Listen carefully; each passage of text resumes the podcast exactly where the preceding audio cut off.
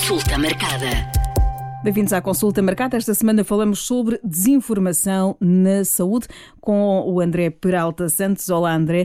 Uh, falar sobre fake news, uh, já falámos neste podcast sobre um, fake news, voltamos a falar porque as notícias falsas continuam um, a surgir. Um, olá, uh, é verdade, as notícias falsas continuam a surgir, a desinformação é um fenómeno que não é novo, mas tem sido ampliado pela emergência das redes sociais e agora uh, pode também ser ampliado pelas novas ferramentas de inteligência, de inteligência artificial e achamos que seria uma boa oportunidade para relembrar uh, os ouvintes o que é a desinformação em saúde, como é que a podemos identificar e como é que nos podemos, uh, como é que nos podemos proteger. Eu começaria talvez por uh, falar um pouco sobre o que é que se entende por desinformação em saúde, portanto, é informação falsa ou enganadora, de acordo com a melhor evidência científica que temos à, à altura e tem sempre um objetivo uh, malicioso, quer seja de um, ehm, alterar comportamentos ou ter uma vantagem uh, económica. Como já tinha dito, com a emergência das redes sociais, a desinformação uh, tornou-se, a sua disseminação tornou-se ainda mais rápida. A, desinformação não é um fenómeno novo, é tão antigo como quase a, a humanidade, uh, mas recentemente as redes sociais vieram a aumentar a rapidez com que esta desinformação uh, se propaga. A verdade é que nós podemos todos ser expostos, não é? Podemos todos ver desinformação em saúde nos nossos feeds das redes sociais o que é mais uh, interessante é como é que nós podemos identificar que se trata de desinformação e como é que podemos uh, também, um, ehm, nas nossas redes, famílias e amigos, ajudar a perceber o, e a distinguir aquilo que é informação verdadeira de informação falsa. Precisamos aqui ter de uh, literacia digital, uh, muita literacia digital para, para conseguir perceber isto.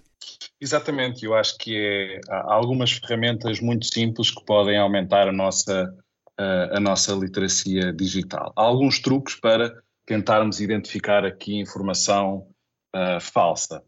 Por exemplo, verificar se uh, a, a, informação que estamos a ler é coerente ou não com a informação de sítios de referência, neste caso estamos aqui a, formar, uh, a falar de informação em saúde, se a mesma informação está no site, por exemplo, do Ministério da Saúde ou da Direção-Geral da Saúde.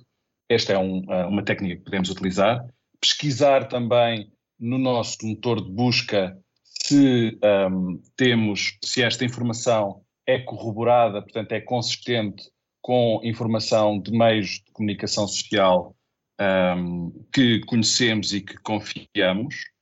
Uh, e também, em casos mais complexos, podemos sempre perguntar a um profissional de, de saúde da nossa confiança se uh, concorda com esta, uh, com esta informação.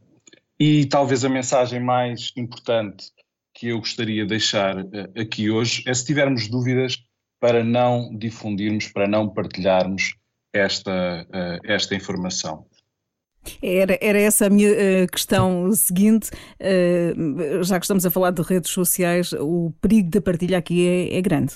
Exato, porque no fundo estamos uh, a amplificar esta mensagem e estamos a proporcionar que mais, mais pessoas tenham contacto com esta, com esta mensagem. E sabemos que esta informação tem impacto e tem um efeito prejudicial nos nossos comportamentos e nossa saúde. Pode incentivar comportamentos, como eu já referi, podem ter um efeito prejudicial para a saúde, como rejeitar vacinas, utilizar tratamentos uh, sem efeito comprovado e benéfico na saúde, um, diminuir a confiança que nós temos nas instituições de saúde e até, apesar de mais raro, felizmente, um, incentivar episódios de violência contra profissionais uh, de saúde. Portanto, há aqui um dever uh, de todos nos tornarmos um pouco mais alerta para conseguirmos identificar esta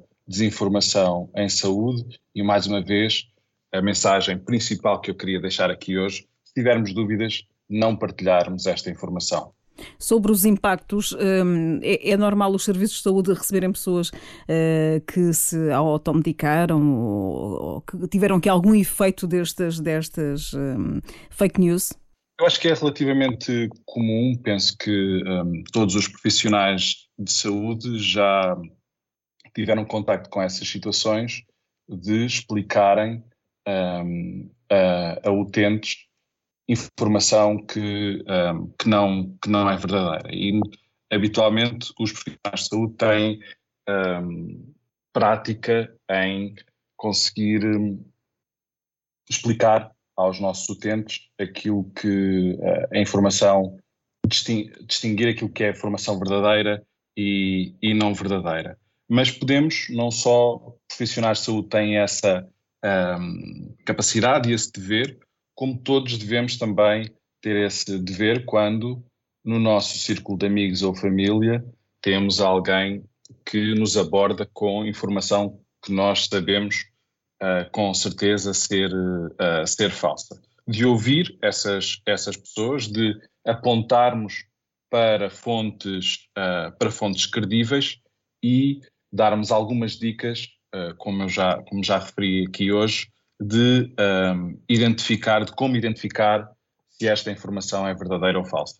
Tem aumentado, esta, tem aumentado esta, a circulação destas notícias falsas? Eu acho que durante a pandemia, a Covid-19, tivemos um grande aumento da, da, desinformação e cada vez que temos uh, fenómenos uh, novos e de alguma maneira disruptivos na nossa sociedade, a desinformação aumenta. A desinformação não se restringe ao setor da saúde e, por exemplo, quando um, iniciou a guerra da, uh, na Ucrânia, houve um aumento de desinformação relacionada com, uh, com a guerra. Deixe-me só chamar a atenção aqui para um uh, organismo, para um observatório europeu que eu acho que faz um trabalho muito interessante, é o European Digital Media Observatory, portanto, o Observatório Europeu para os Mídia Digitais. Um, e que se colocarem no vosso motor de busca podem ter acesso ao, ao website, que mensalmente publica um relatório uh, sobre as uh, notícias, a desinformação que circula na União Europeia, que é, uh, que é mais comum. E, podem, e os temas são muito um, a guerra na Ucrânia e ainda a saúde tem algumas coisas bastante, bastante interessantes, por exemplo, no último relatório uh, refere que uh, ainda só 5% da desinformação é gerada por inteligência artificial. Eu acho que esta pode ser uma tendência que pode aumentar uh, no futuro. e mais uma vez teremos que arranjar novos mecanismos para conseguirmos identificar esta desinformação gerada por inteligência artificial.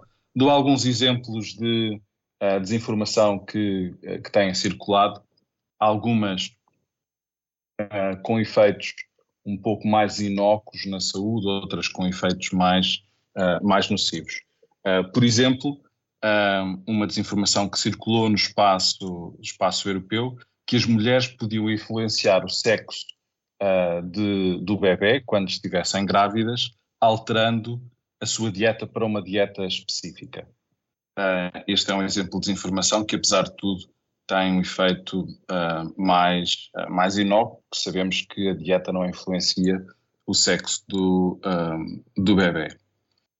mas outras que têm um efeito mais nocivo, como por exemplo que a vacinação contra a Covid-19 pode aumentar o risco de doenças cardíacas. Sabemos que esta informação é falsa, e tem um efeito mais nocivo porque altera os comportamentos da população, um, na, aumentando a hesitação vacinal. Mas mesmo no caso de, de, da, primeira, da primeira notícia falsa, o, o, o, mudar a dieta também pode aqui eh, levar a alguns eh, comportamentos eh, menos saudáveis. É verdade, é verdade. Um, é verdade que isto é tudo uma questão de um, até que ponto é que, estes, é que estas alterações são levadas ou não uh, a um extremo. Um, portanto, tem, tem razão, Mónica. Não. Durante a pandemia assistimos a muita a circulação de, à circulação de muitas notícias deste género. Eu lembro-me que foram bastantes. É verdade, durante a pandemia foram diversas as, um, a desinformação, quer sobre a origem uh, do vírus, lembramos-nos todos dos, logo no início da pandemia, dos WhatsApps que relatavam um, as dificuldades uh, de lidar com o vírus nos hospitais, que eram falsos. Uh, há diversos exemplos sobre, sobre desinformação. Apesar de tudo, deixe-me uh, dizer-lhe que os média tiveram aqui um papel fundamental de articulação com as instituições para tentar muito rapidamente ajudar a população a identificar aquilo que era informação verdadeira de informação falsa. Mensagem final, eh, André, talvez sublinhar aquela mensagem principal de, de fazer uma pesquisa, informar uh, para saber de facto se a informação é verdadeira ou falsa. Como mensagem final, acho que vale sempre a pena recordar como é que podemos identificar, portanto, verificar se a informação é coerente com a informação de sites de referência. Podemos nós próprios pesquisar no, uh, no nosso motor de busca se a informação é coerente com outros média que nós confiamos. Uh, podemos perguntar ao nosso profissional de saúde e, muito importante para todos, se tivermos dúvidas, não partilhem, não amplifiquem aquilo que possa ser informação falsa. Consulta marcada.